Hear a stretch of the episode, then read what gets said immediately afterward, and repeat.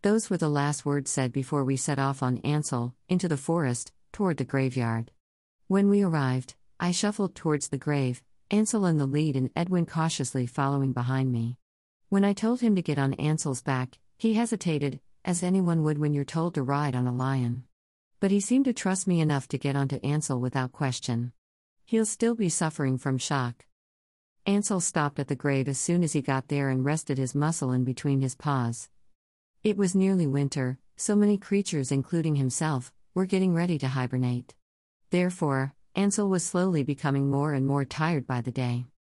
Me and Edwin soon caught up. Edwin frowned as he looked around at his surroundings, then at my mother's grave.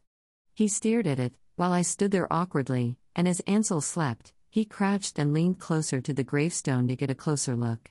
I came up next to him, just as a burst of frosty wind came and blew the dust off the grave.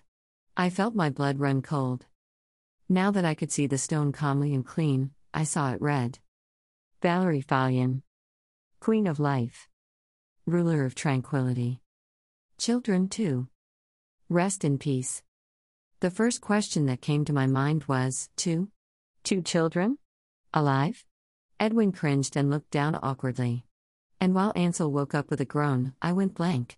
This could not possibly be happening. How did I not see this before? And how come no one told me that I had a sibling? Surely someone knew. And who was this sibling of mine?